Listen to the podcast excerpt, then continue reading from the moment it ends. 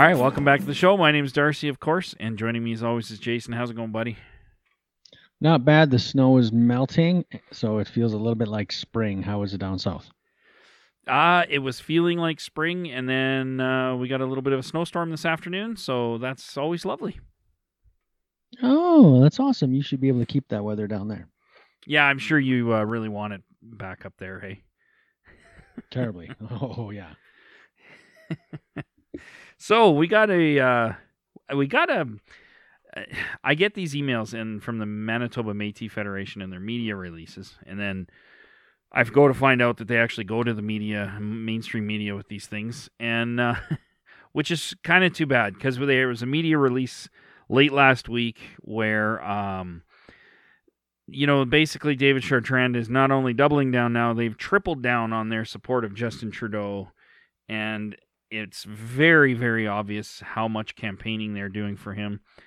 Um, so the media released the the original version of it uh, was so respectful of Jody Wilson Raybould that it spelled her name Judy Wilson Raybould and didn't hyphenate her name.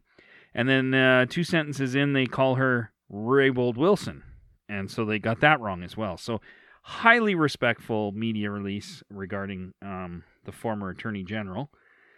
Um, so basically, what they did was they went on to say that um, for those who don't know, I believe what happened was uh, uh, Jody Wilson Raybould, when she was leaving the office of attorney general, she was, I believe, offered one of the roles at in the Indigenous Affairs Department, whatever it's called now. Um, I think it was the services role, which I think might have been Jane Philpott's, but I'm not sure. And she declined it for a number of reasons, and then she was given Veterans Affairs. So, um, so that's that's where we're at today. Uh, she declined it. Uh, I believe one of her reasons is that uh, she doesn't feel that it's right for an Indigenous person to be at the helm of essentially the genocide department towards Indigenous people. Now that's her personal belief. That's why she, I think, she turned it down. And that sentiment is mirrored by a lot of uh, First Nations, specifically that I know, is that they don't believe that um, an Indigenous person should be the head of the Indian Act. So that was kind of her reasoning, uh, and they basically criticized and critiqued her for that. And I have a quote here that I wanted to read. Um, for her to decline the position, I think, is kind of deceptive. In my view, I find it hypocritical to say you want to serve Indigenous people, but won't step up to the most important position. And that was David Chartrand, president of the Manitoba Métis Federation. What are your thoughts on his, uh, I guess, his position on that, Jason? Well, I agree with your earlier statement. I really don't understand why an Indigenous person would want to take on that role. Um, because that's a no-win scenario. So basically, you're going to administrate, you know, the most sexist piece of legislation we probably have left in in colonial government. And as a you know and, and as a woman you're going to step in there and, and do what? Um her party already had the chance to repeal that legislation and didn't do so for financial reasons. And so to be able to step in there and then what perpetuate that? You know if you were ever in a in a mood to kill your career as a politician i guess that'd be one way to do it Absolutely, and and uh, some other quotes that I I took from this media release um, just kind of blow me away with the audacity to say say these statements. And uh, again, I'm quoting David Chartrand from the Manitoba Métis Federation. Uh, the biggest stumbling block for the Métis Nation, First Nations, or Inuit as they assert their sovereignty in this country is the Department of Justice and the Attorney General. Look at the Daniels case or our 32 year land claim case.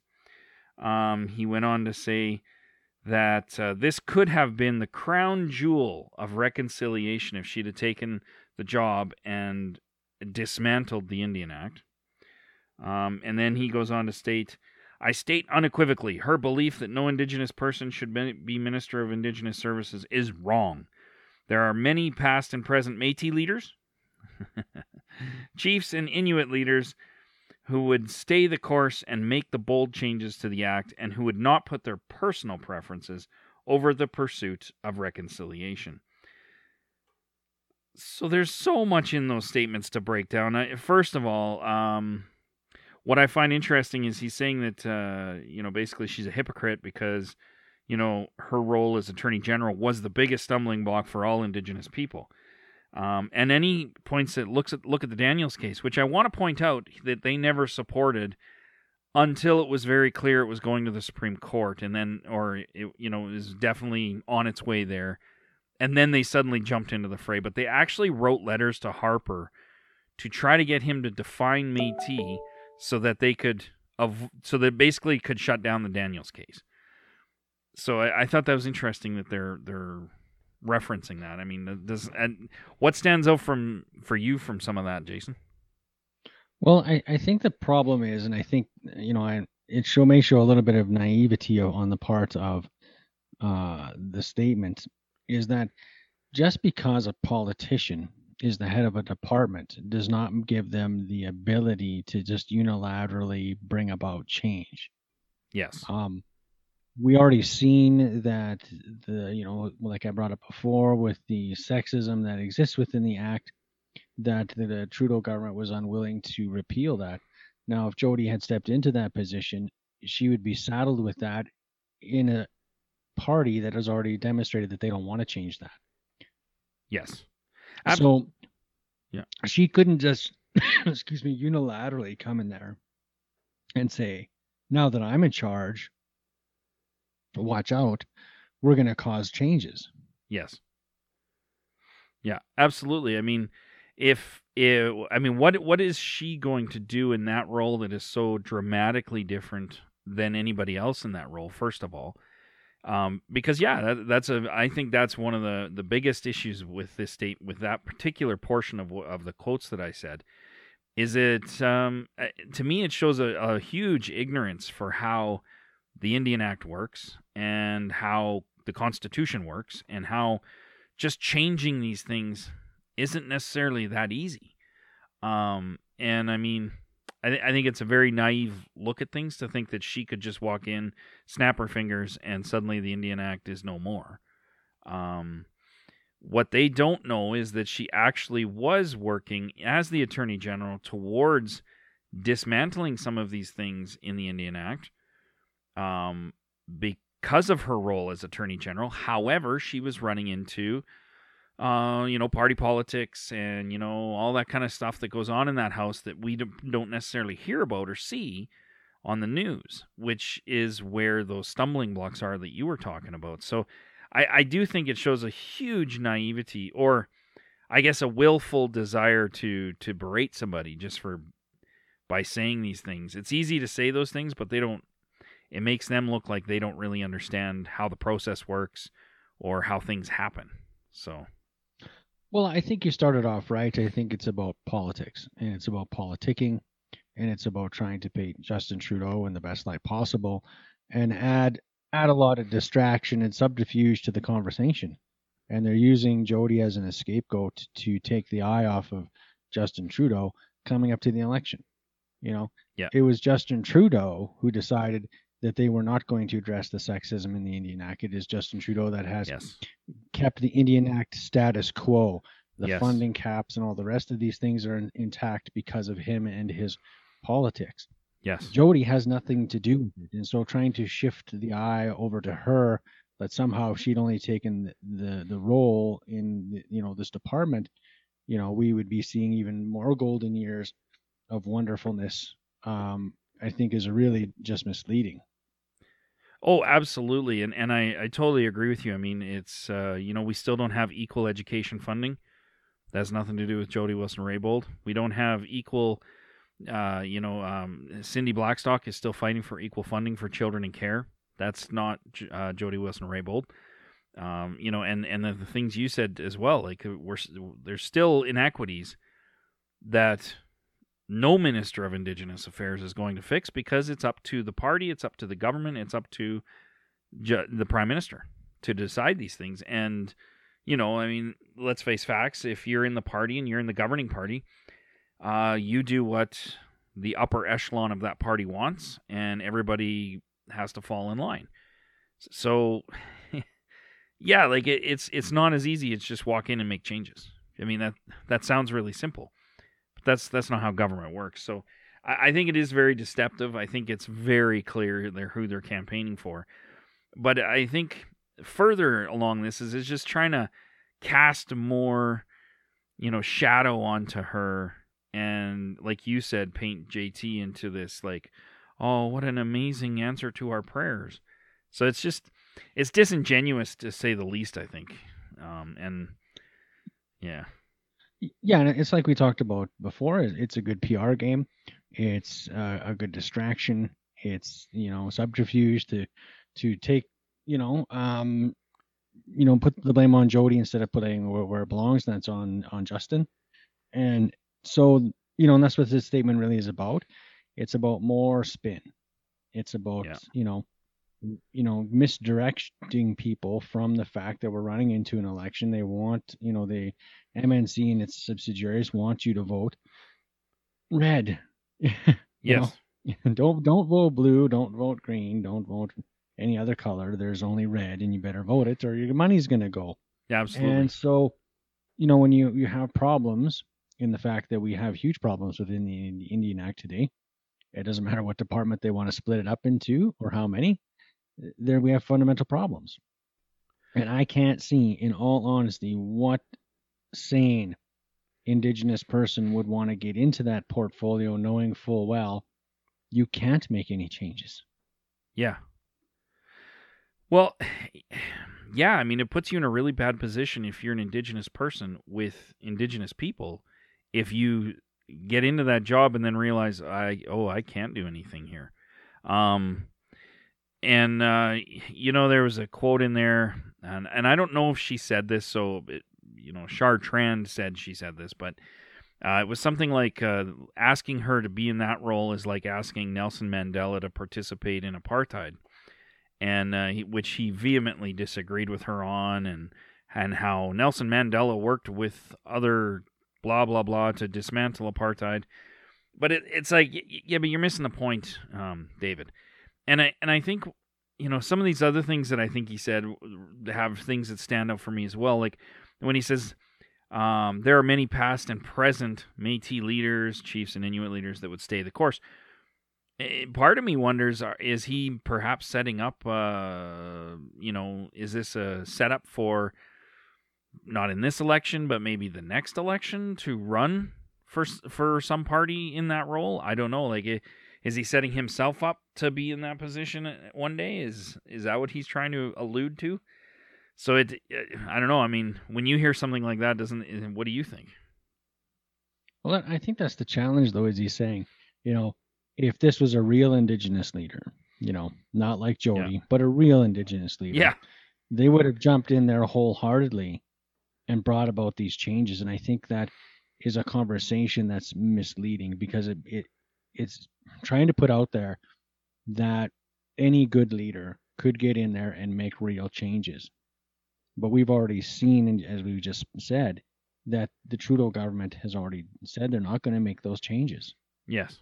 So it really becomes a, a whole, you know, confabulated thing then. Well, in theory, but the truth of the matter is the meat and potatoes of the matter is you could put any leader you want in there, any indigenous person you want in there, the best and the brightest among us, and they still wouldn't be able to make the changes that totally. they want. Absolutely, and I, I, you made a really good point that, um, you know, he's saying, well, if you know, real leaders, and I, I never even thought of that that way, um, because when I look at how he listed it, Métis leaders, chiefs, I mean, these are all colonial constructs. Um, the the the style of quote unquote government that the Métis cartel organizations have is colonial. Right now, it's based on nonprofit corporations. Here soon, it will be a quote, you know, their own government, which is a joke in and of itself. Um, but I mean, these are colonial constructs. Um, same thing with chiefs. Uh, that's a colonial construct for for many indigenous nations. Uh, the chief, the council, all that kind of stuff. That's all colonial. So. It, it's very interesting how this colonial mindset is coming after her, saying, "Well, if you were a real leader, like all these other colonial leaders are real leaders, then they'd make changes." But you know goddamn well that if he were to get into that position, he wouldn't make the changes either. He would toe the party line because he likes to get paid. So it's I I just I never thought of it that way until you said that, and I was like, hmm. And I noticed how he's Well, talking very colonially. That's right, and, and that's what people need to understand as we're heading into an election. There's a bloody good reason that Justin Trudeau didn't address sexism within the Indian Act, is because he has to go back to the voter and explain why this portfolio is going to triple in its budgetary costs yes. because they have so disenrolled, you know, First Nations people that they'd have to do it right yes. and give these people back their legitimate entitlement under the act, which is, you know, that's another conversation. But the reality is, it, they're legitimately supposed to be there. Yes. And how do you go back to the settler society and say, hey, look at this, all this money we've got to do? There's a reason they're not doing it. Yes. absolutely. But to but to throw shade at jo- uh, Jody for this, to say, well, she'd only taken up the cause and picked up the banner, you know, like a real leader would, you know, boy, we could really get some shit done around here. You know that that's all confabulated conjecture. That's not real. Oh, absolutely, completely. And what I thought was interesting too is when he accuses her saying, uh, you know, they would have stayed the course and not put their personal preferences over the pursuit of reconciliation. And I, I can't help but laugh at that in for for a number of reasons. But first of all, if she was putting her personal preferences over the pursuit of reconciliation, she would have taken the job because it comes with a hell of a lot of perks, a big travel budget. Um, it comes with a massive salary, just like she had as Attorney General. She gets to stay in the Privy Council. She gets she gets all these perks and benefits, and she makes you know several hundred grand a year doing it if she's a minister. But she actually now, because she's not a minister, and let's be very clear, she's still in the Liberal Party caucus. She has not been removed from the Liberal Party. She is still a Liberal member of Parliament, but she's taken a, wa- a huge wage cut. Uh, she's out of the Privy Council. She's out of. So she's actually taken a lot of personal hits. And likely her political career has taken a massive hit on this. So, what is her personal gain on this? Is what I would ask. If she's putting her personal preferences over reconciliation, what is her personal preferences to make less money and have less uh, power and authority and have you know be essentially relegated to being a backbencher? That's that's her putting her personal life ahead of the reconciliation? I that seems uh, again disingenuous and a little weird. And again, but that's what what this is all about. It's a, a great statement to to make Jody the bad guy, to make Justin the good guy, to throw shade in a direction so that it's misdirection from the real facts and, and from the real history of what's gone on for the last four years under the Trudeau government. I mean, absolutely its dealings with Indigenous people. It's, Yep. it's very clear yes you know and i don't think that anymore that justin trudeau is the savior for the métis people i don't think that uh, the mnc is going to somehow be the savior for justin's getting the indigenous vote for another term Yeah, no, I agree with you. I agree with you. Um, I I do think on if I flip over the, this coin and look at it just from one single year, singular perspective, I do think it is a very good job of, uh, let's say, uh, you know, um, brown nosing a little bit more, but um, but a very good job of trying to position themselves as you know JT's favorite indigenous group simply because we just say yes to everything he wants and says and does. But it, to actually can't be campaigning really for him to get reelected is is um, an amazing step to take and a very blatant and obvious step to take uh, to try to get gain favor amongst the government. Which, in one regard, I can't blame them for trying. I just think that they probably could have picked a better opportunity than to try to you know dismantle Jody Wilson Raybould and her integrity, considering who's doing the dismantling. so well i i think to use their own ter- terminology as real métis leaders they are just staying the course that's there. That's perfect, man. That's awesome. I never even thought of that either. Um, you know now I want to go with this um, now I, I want to make a couple of points too on this. Um, one is he's talking about the Indian Act as though he lives within the Indian Act, and let's be very very clear on this. Métis people are not governed by the Indian Act, and while we may face discrimination, and we, we did do residential schools and 60 scoop, and we we've suffered all the trauma, and uh, we've gone through all that. The truth is, is David Chartrand has no idea what it's like to live as a First Nation person with under the Indian Act. So for him to be even talking about the Indian Act is kind of like me talking about Black Lives Matter down in the southern United States. I have no way to actually comprehend what what life is like for you know an African American person in southern United States or Black Lives protesters and Black Lives Matter protesters. I mean, it's just so. How do you you know? I can't talk intelligently about a lot of things because I don't experience them, and I just want to make it very clear that this is coming from a man who's never ever in his life lived under the Indian Act. So why why is he even spouting off about a First Nations woman who's lived under the Indian Act, under the sexism of the Indian Act, and all the wonderful benefits of the Indian Act? Um, but he hasn't. He's benefited from colonialism. She hasn't, and yet he's con- kind of coming at her from that perspective. And I, I think that's something that I think a lot of people don't realize. Maybe is that Métis people aren't included in the Indian Act just because of the Daniels case the Indian Act is very specific in the first like paragraph. It states this is for First Nations people. Even the Inuit are not within the in- Indian Act. So I-, I just think that's an interesting point to make about, you know, a non-Indian Act man coming at her about the Indian Act. Well, and I, I, think that really boils down to the point is that the MNC is looking to the Indian Act as uh, the main means of gaining access to, to more funds. Yes. And so while if you're a First Nations person, you're trying desperately to get that horrid piece of legislation repealed, modified, scrapped, whatever, pick pick a vernacular. The MNC sees it as a gateway to more programs and services. And I think it was their hope that if an indigenous person had gone in there, that the Métis would be included um, in that administration. You know, we've talked about before about how they're they want a Métis Act uh, for you know to counterpart the Indian Act. Yes, and and I think from their very colonial perspective, it would be a, a huge benefit uh, to Métis people. And however, if you actually you know talk to people who've lived under the Indian Act, uh, it's not so much a benefit as um, kind of like being handcuffed in the back of a police car.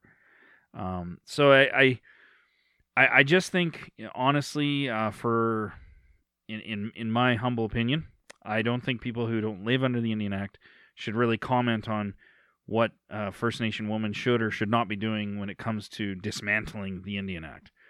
Uh, beyond even just the governmental things that we talked about earlier, um, it, it's I, it's just to me to me it's just idiotic to be start talking about something you've never had to actually experience. It's sort of like, and I'll compare this to a a non-Métis, I don't know, uh, let's say professor uh, who writes books about Métis identity and, and espouses to be an expert on Métis identity, who he himself is not Métis, and what he says kind of goes against what um, almost every Métis elder I've ever come across has said about what it is to be Métis, but he's kind of saying their lived experience isn't worth his book experience, and that's kind of how I feel about this. Where, you know, his colonial, uh, wonderful life in Canada experience is not the same as a First Nation woman living under the Indian Act, and so he really should just keep his mouth shut, in my opinion. and I, I think this is historically where we're getting into trouble with these organizations is we have these people who are designated what they call leaders, you know, these elected officials to yeah. inside of the colonial structure who really don't respect traditional governance. They don't respect women's roles in in community and inside that government structure. And so they feel that they can pontificate about everything. Yes. And somehow they're enlightened about everything that is everything. Yeah. You know? It's like you stated before, there's all kinds of indigenous issues we don't talk on Yes, simply for the fact that it's out of our range. absolutely. I'm not not on the Navajo Nation, so we don't talk about it because I don't have what would I have to add to that conversation? I'm not Inuit, I don't live in the north, I'm not part of any of that culture. So how do I speak to those issues? Exactly. And yet we have a uh, you know, like you said, a guy who grew up completely devoid of any experience underneath of the legislative ability of the Indian Act, and his mom, his grandma, and so, and yet we're criticizing um, an indigenous person who chose to be part of the colonial system, for better or for worse, and somehow we feel because what we've got an elevated position that you know what I'm, I'm a governmental leader for the Métis people, you know, like like it's so much if this is BS politics it really shows for an indigenous person how far removed these these leaders are, uh, you know, from the grassroots. Yeah. Absolutely, and I, you know, you've brought up a couple times tonight, uh, you know, sexism in the Indian Act and stuff, and I think that's an important part of of this conversation. And granted, you know, we're two guys, and and now we're gonna journey off on the, the topic of, you know, sexism, so that might be even a little hypocritical there. But the truth is, is I think I, I I do think that because it was an indigenous woman, it's easier to do this. First of all, um, it's easier for him to to step up and do this. I, I haven't done this yet, but I, I kind of would like to research what their response was to um, oh, Elijah Harper, who basically filibustered the Meech Lake Accord, because I'm sure the Meech Lake Accord probably, in their opinion, would have been the most be- benevolent and wonderful thing to happen to Métis in since you know sliced bread. Uh, so I have to research that and what they what their response was to you know Elijah Harper doing that. But I for me, it it's playing up and and beyond the fact that I, I realize that they're just campaigning for Trudeau. So all of their credibility is completely lost in my opinion right then and there. But the, there's a there's a whole underlying thing here where um they're basically pitting the colonial system against this one indigenous woman as though she could have completely re- renovated the Canadian government had she just had some integrity and honor. And oh, or stayed the course. Stayed the course, right? And then to to just say she's wrong. I mean, there's a eh, you know, if I disagree with you, Jason, I eh, you know, if I just go, you're wrong, you're wrong. Well, that that's not a conversation anymore, and that's not an intelligent conversation. I can say, hey, I I disagree with you. Here's my reasons why. No problem. But to to simply state r- flat out, she's wrong, I'm right. You know, that's that's essentially what this is. Um, it, it it's just to me, it, it sits wrong. Uh, you have an indigenous woman who is standing up for what she believes and what she's been taught in her life. She's speaking her truth from her perspective. And so when he does these things, uh, to me, it's not just dis- you know. First, it's pitting us versus them. It's us versus Jody Wilson-Raybould, um, even though she's still in the Liberal Party and she's still an elected Liberal MP. So I don't know. Um, but it, it's also like you can either you can vote for Trudeau or you can support just Jody Wilson-Raybould, but you can't do both. And then I'll, even further to that, I, I think to me this is completely 100% disrespectful to her, what she has done, what she's accomplished, what she's her life that she's lived and what she's been through. But it to me disrespects her, her nation, her people, their laws, their traditions, um, everything. It, it, it disrespects everything about her and her people to just come out here and critique that if she'd have taken this position, everything would be better. And uh, I, as much as I want to say that's ignorance and naivety, I think it's a it's a very very clear message that, in their mind, Indigenous women don't have the right to stand up to this. They should just toe the line, sit down, shut up, and do what you're told, and then everything would have been great. Um, so I just, to me, all of this sits wrong, and I just, I don't know. I guess I wanted to rant about that a little bit and just get that off my chest because it's been bugging me for like three weeks now. The way these guys are talking about this stuff um, in that light. Well, and I think again, it, it shows that they're not willing to take the moral high ground on on any real issue. They're willing to take advantage, to throw shade, and to do anything to further whatever cause it is that they seem to get behind. And where does a Métis leader get off criticizing and critiquing an MP of the government and what that MP of the government does or doesn't do? Yes. The very fact she's Indigenous shouldn't come into it at all. True. The fact that she chose to personally pick a portfolio or not, last time I checked, Canada was still a free country and it's her right to do so. Yes. It is a complete politicizing from the Métis perspective, as far as these leaders go, to even bring this up as an issue. Yes. This is an MP inside of the colonial government who said no thank you to taking on a p- portfolio because of their personal background. And last time I checked, what does that have to do with anything the Métis Nation is doing? Nothing. Absolutely. Yeah. They simply took the opportunity to throw shade her way to try to put Justin Trudeau in a better light when it comes to Indigenous issues. Yes. That really shows me how low they're willing to go to put their weight behind Justin in the next the upcoming election. Yeah. I mean, they're willing to, you know, basically throw an Indigenous woman under the bus, so to speak, in order to accomplish their goals. They will step on anybody's toes and stand on anybody's sh- uh, shoulders. And I, I find it very interesting that we continuously have these kinds of discussions about specifically David Chartrand.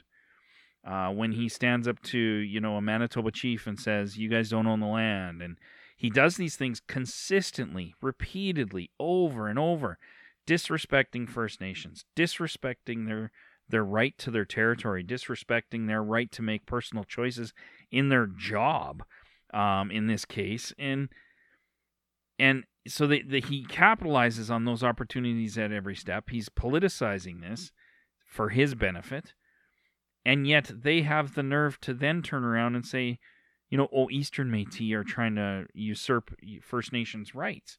Like it, everything about them, about specifically about the way they've handled this situation, is completely hypocritical, and yet they're casting shade on her, essentially calling her a hypocrite and uh, I just it just makes me shake my head, and it it honestly infuriates me because in to to a certain level because we have this uh, you know this a lot of people are saying we need to respect our indigenous women. We need to put them back in positions traditionally that they always had positions of authority positions of respect positions of dignity.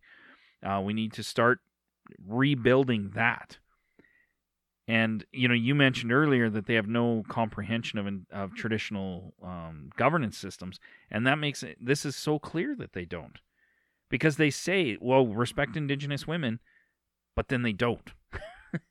the first opportunity they can, they will choose the colonial paycheck over showing support for an Indigenous woman. Um, and the worst part is, is you don't even have to. It, this isn't us versus Jody Wilson Raybould you can very much say, look, I I support Jody Wilson in her right to speak up and right to do what she's done, her right to refuse a portfolio. That I respect that and I support that because she's a human being at the end of the day. However, I also support Justin Trudeau and the efforts they, they have made towards Indigenous, blah, blah, blah. You can have both. She's still in the friggin' party. Like, it's it's not all or nothing. It, it it can be both, and and they chose this opportunity to just simply cast shade and try to discredit her uh, to the benefit of Trudeau, rather than saying, "Look, we respect her and what she had to say, but we also still support JT." To me, that would have been a very ethical and a very uh, good way to approach this, but they chose well once again the low road. Yeah, well, that's just it. It's par for the course, isn't it? At what point have they taken the high road since we started doing this? And Yeah. and I think that's a real point. And and when you want to break it down and say what does it mean for them when they say stay the course? Well, stay the course is you keep your head down and do whatever it takes to get that money. And Yes. that's that's what the MNC and the MMF's continual position is is they'll pretty much do anything to get the money. hmm and it doesn't matter how long you got to sign an agreement to, you got to sell out, or you got to throw under the bus. That's what staying the course means to them. So when Jody says I can't do that, I you know it goes against my conscience or my you know identity, whatever her personal reason is, and she doesn't have to give us one. No. That uh, she doesn't want to do that job. What business does it have any of ours to comment on it? Absolutely. And- Absolutely. And, yet, and yet, there they are. They got to put out a publication to the media at large to make a comment. Yeah, absolutely. And uh, I, I I think it's hilarious that he chose to use the words uh, "crown jewel of reconciliation." I, I think that's the most one of the funniest phrases I've heard him utter, simply because you couldn't get more colonial in saying "crown jewel of reconciliation." And you literally have the crown, the word "crown" in there. it's, uh, I don't know. I'm I'm kind of weird that way, maybe sometimes, but I thought that was hilarious. Um, Well, you are, but it's okay. We like you anyway. Thanks. Well, and if you don't like me, just accept me. Um, I guess uh, you know the last thing I, I wanted to uh, kind of point out too is that you know he talks about this, and I, and I said you know he doesn't live under the Indian Act, and I just why would it matter to him or to the cartel and of at any length whether she took that portfolio or not? Because if she takes that portfolio and dismantles the Indian Act, that doesn't benefit Métis Nation at all. Other than um, it maybe makes First Nations more equal in things, I guess. But as we've proven time and time again on the show, they're they're not interested in, in helping First Nations or aligning with First Nations or working with First Nations. So I just I don't understand why he you know, is attacking her for something that really doesn't even affect him, even if she took the portfolio and had the authority to dismantle the Indian Act, that doesn't affect the Métis Nation. So why is he even talking about it? Like, eh, No, and that's what I mean though. Is when we started this, is this is a complete case of misdirection. totally. This is trying to paint somebody else as the bad guy when it comes to government and First Nation relations. Yes. You know, reconciliation could have had a crown jewel. You know, if only, if only. Yeah. You know, and, and so we're not. You know, it's a total misdis- you know distraction from the fact that Justin Trudeau hasn't lived up to his promises for four years in regards to what he was supposed to do. Totally. The fact that he, he should lose the entire Indigenous vote coming up to the next election. Yes. But but hey, we have an opportunity to throw a little bit of misdirection. Let's let's muddy the waters a bit and let's get people a little bit distracted confused and hope we can put that money where our mouths is so we can show we're really worth paying as the M18 National Council. Oh, know, absolutely. We can and I think that's what this is all about. Yeah.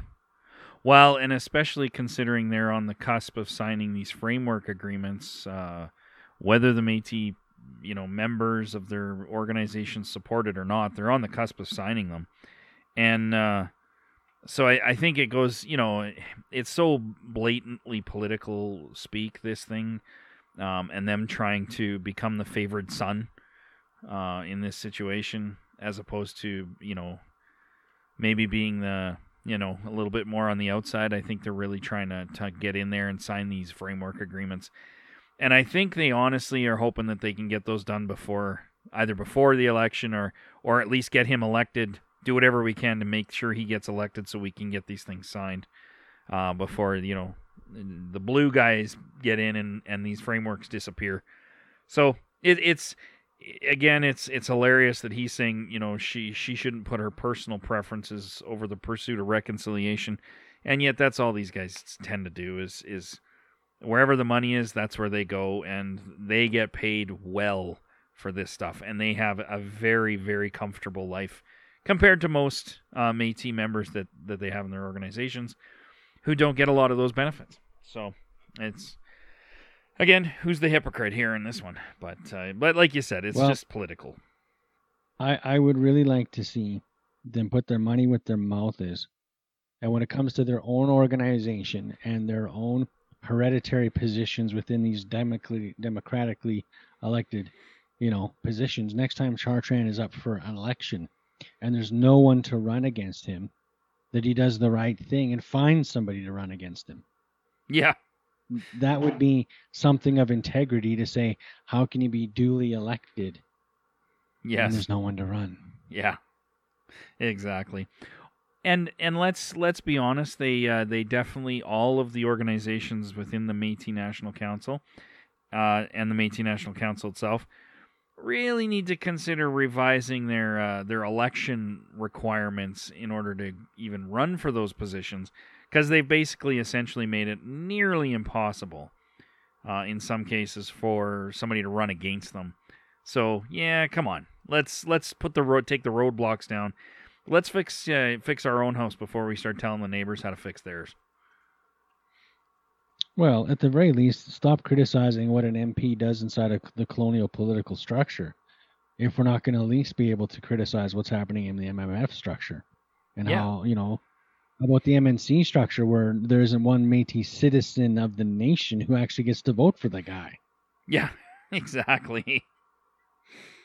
Yeah, and, You know, and if we're gonna if we're gonna throw shade on on political people inside of their institutions in their forms of government, I would think they may want to go for an umbrella if they're gonna start, you know, throwing things into the fan.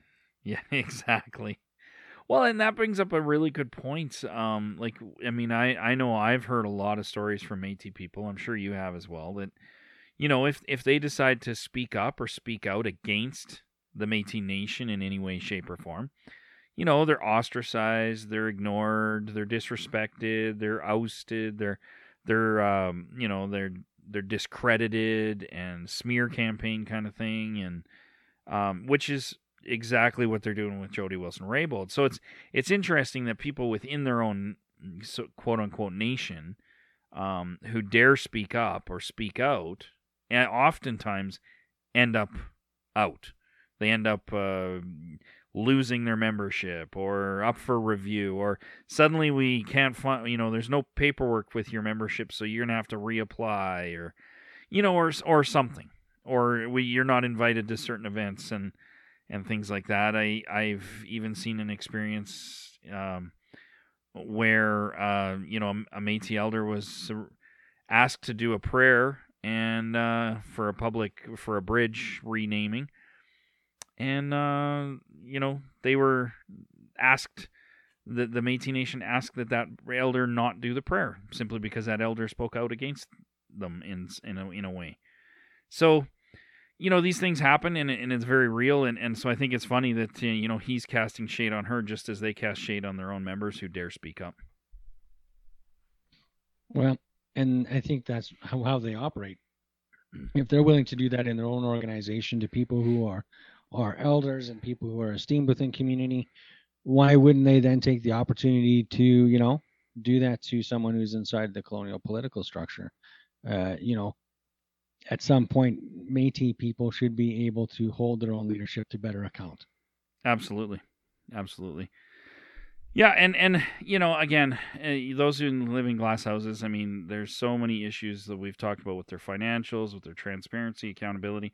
I mean if if they had if they had a clean house and if they had were running things well and it was actually an elected position a, a real truly democratic position then okay if you want to criticize others that's fine. But uh when you have so many issues yourself i think you better just stay focused on your own issues and, and let the let the colonial uh, people play in their in their system. But um but then i guess you you wouldn't be active in getting your your uh, paychecks reelected. And that's really what's staying the course here. yes. That's really what what the status quo is for this organization is is really sucking up to the the big red machine in government oh yeah to make sure they they can show that they did uh, of the three indigenous people groups they're the ones who are there for the Trudeau. They were the ones trying to get the indigenous vote behind Trudeau. And so when it comes time after the election, they'll be the first one to belly up to the plate to say, Can you for us now, big JT? Yep, the answer to our prayers. So yeah, it's uh, I I I'm hoping that this is the last of the bashing Jody Wilson Raybould that we will see from these organizations, um, and I I would like to ask uh, both David Chartrand and, and Clem Chartier to stop talking about them about her now. Um, fix your own shit before you start throwing shade on anybody else. But let's actually start showing some respect for our Indigenous women um, of any nation. And uh, even though you may disagree with what she did or how she did it or what she said, really, you're actually not in government. You have no inside scoop. You don't know what happened. So it's probably best that you just stay quiet, shut your mouth, and fix your own, you know, clean up your own garbage before you start speaking about anybody else. That would be my request of them, because I'm I'm honestly getting real tired of hearing about their their crap craptastic statements about her. So leave leave that one Well, alone, guys. and it's getting old. Um, I, I'd really like to see them do something other than try to back Justin Trudeau in the next election. I'd like to hear them put out a statement that wasn't in regards to him being elected in the next term. If they actually did something that was for Métis people that didn't revolve around somehow getting more money. Um, you know, if was there one cultural event going on, one language course, like what in the crap is actually happening inside the Métis Nation other than they're trying to get Justin Trudeau elected? yeah. They're they're and and everything really stems from that. These framework agreements the funding agreements all these um, MOUs and promises it really stems from him getting reelected. And i again it's so disingenuous. It's so fake. In their their uh, their love of him or their you know their claim that they represent all these Métis people but they don't i mean i've seen numerous uh, scores of people not supporting their statements on Jody Wilson Raybould. So they're not representing anybody but their corporate best interests for the nonprofit corporation that they run. And, uh, you know, again, we've talked about that numerous times in the past, but essentially that's what this boils down to is that uh, they're running nonprofit corporations and they're going to do what's best for them and for that corporation far and away before anybody else. So I hope this is the end of it, though. I really do. Well, Um, at this rate, the election can't come too soon. yeah, no kidding. And I mean, let let's be honest. I I I just from a total non-indigenous perspective, I I don't see a lot of competition for Justin Trudeau out there. I mean, I don't think Scheer has the has the pull or the capacity to beat him at this point. Um, will the Liberals lose seats? Possibly. Uh, they might lose overall votes, but um, so I mean, th- th- again, this doesn't have to be us versus them, or or you know us versus. You have to support the party or support her, but you can't do both. I mean, she's in the party, man. You can support the party and her. Like it's it's really quite simple. So I don't know. I just uh, it, it it just seems like, uh, in all honesty, I don't think this is gonna. I, I can't see more than a you know a handful of friends and neighbors that they they of the Chartrands and Chartiers who actually will vote for Trudeau because they want them to. Everybody else is either going to vote who they want to or who they don't. So really, to me, this is kind of a, even though they're really trying hard to to campaign for him, it, it just comes across as really they're just basically sucking up and trying to be the favorite son, so that after the election, if and when he does win, they can go, see, see, we were totally supportive of you. Does that mean we get a few more crumbs, Master? And uh, it's really how I see it. Well, and I think let's be really honest. If we're gonna, you know, rub that crystal ball and pop the genie out of the lamp for a minute, I, I think the reality is, is uh, we're gonna see a lot of paperwork in the next term. Justin Trudeau, maybe with a smaller government, fewer seats, less votes, is very likely, like you said, to get in for the next election. There's no real need to kiss his backside quite so strenuously in this election because he's probably going to win Yes. you know um and and all your hopes and biggest dreams will come true and all the frameworks will come th- through i think the problem we have is like we we've said before is the trudeau government is not some endu- enduring monolith that will go past the next election Yeah. you know political tides come and go and they shift For sure. and so, if they really wanted to have longevity to this funding, if they wanted to make sure that it was going to be entrenched, they would be doing a lot more cross party politicking than they are. They've put all their eggs in the Trudeau basket, hoping that after the next election, some of the framework agreements will become entrenched. But how much of that funding will become entrenched?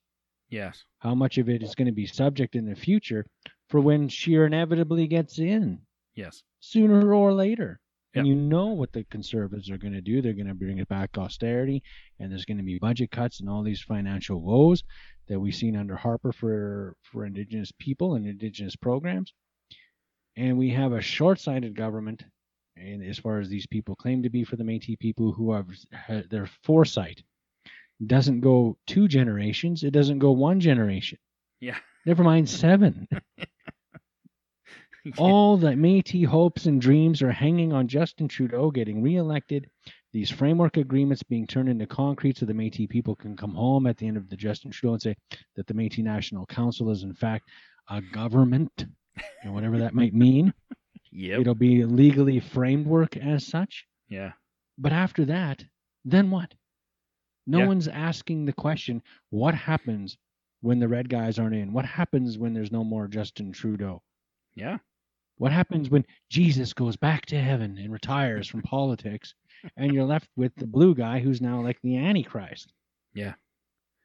Well, and uh, I think uh, it goes back to you know I I can't uh, the whole time you were talking there I was thinking about something we said or you said many episodes ago, uh, maybe even November October something like that about how, yeah you know these guys it's they're not long for the world like in in staying in these positions they're not going to be there forever they're not going to be there another thirty years, uh, these Métis quote leaders, so yeah, I think I think you're dead right. I think it's a it's a very short sightedness because really for David Chartrand and Clem Chartier, how many more years do they really have at these positions um, before they go? You know what? I've got enough money in the bank. I've I've got you know everything in my life is paid off. I got a cushy life. I can retire and likely get a pension out of these organizations. But um, you know maybe they only got f- another four years out of them. Maybe till the next Métis election, which will happen kind of midterm of the the next government, which let's let's say for now is Trudeau. So really, they're they're trying to get the gravy train elected, so that when they run out their clocks, they can walk away going, "Wow, we left it in such good shape." Oh, look at all the wondrous, amazing things we did, and all that money that was on the table. Yeah, and like you said, when the blue when the blue team comes in, those things tend to go away and uh, so essentially they're just like basically saying, you know, well, it's going to be good until we leave, and then after that, who cares? Like they're they're not preparing this, like you said, for for even an, the next generation. It's it's just till as far as they see their term in these p- specific positions, um, in my opinion, and that's that's what it seems like to me. So very Well, it short really sighted. is. It's not. It, do- it is, and it doesn't take a crystal ball to really see what's going on. Most of the the Métis people have, you know, Métis current leadership have one term left, and uh, in Alberta, we know that that our leader's probably going to be done after the next four year term, and so they're pushing very hard to get Trudeau elected because we've already seen these framework agreements signed. Yeah. we've seen the, the we've seen the construct take shape behind closed doors of of what these Métis governments, landless governments, might look like. These these bodies that will be termed governments that do nothing more than administrate programs and services, but Yes. don't have one acre of real estate. We're beginning to see what that's going to take shape as. Yes. You know, we're we're seeing that shadow of, of the Daniels case saying that that Métis people have access to programs and services. We're seeing the Métis National Council become the agency for those Red River Métis people as the source of that, the the bottleneck through which that money will flow. mm-hmm. And I think after the election, you're going to find very short order that you're to these people will be walking out of out of Parliament Hill with this new government terminology framed by the Canadian government that the Métis National Council will be a legally defined government. That'll be their big win, Mm-hmm. and all these guys are to retire Absolutely. and and that'll be that. And two years later, the, the, you know, in all honesty, the Trudeau government will be gone. The blue guys will be in, and how much of that money, how much of that programs and services, will actually be left from AT people? So Yeah. if you're in a broke down trailer living on the roadside, if you're passionate about harvesting rights, if you're passionate about Métis people seeing their culture, their language endure, I don't see much of this good times going past the next four years. Yeah. Absolutely, and uh, it's unfortunate, and and I mean, there's many examples of how short-sighted these guys are with all these, you know, the hydro deals that they sign, and they they basically tie the hands of the next few generations, the next 50 years of Métis people. Um, so it's it's again, it's a it's a running theme, just like their lack of support for indi- for First Nations. It's a running theme. Um, so you know, again, colonial colonial structured people in a colonial structured organization funded by a colonial structure and a colonial and colonial people within a colonial system and and they're going to speak to what's best for indigenous people so i uh i don't know i don't know what else what more we can say about this for tonight um i don't know if you have any final final thoughts for our listeners jason but uh Find your shorts. It's going to be spring soon.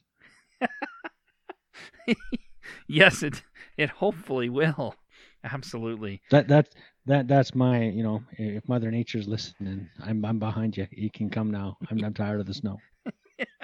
Yeah, no kidding, eh?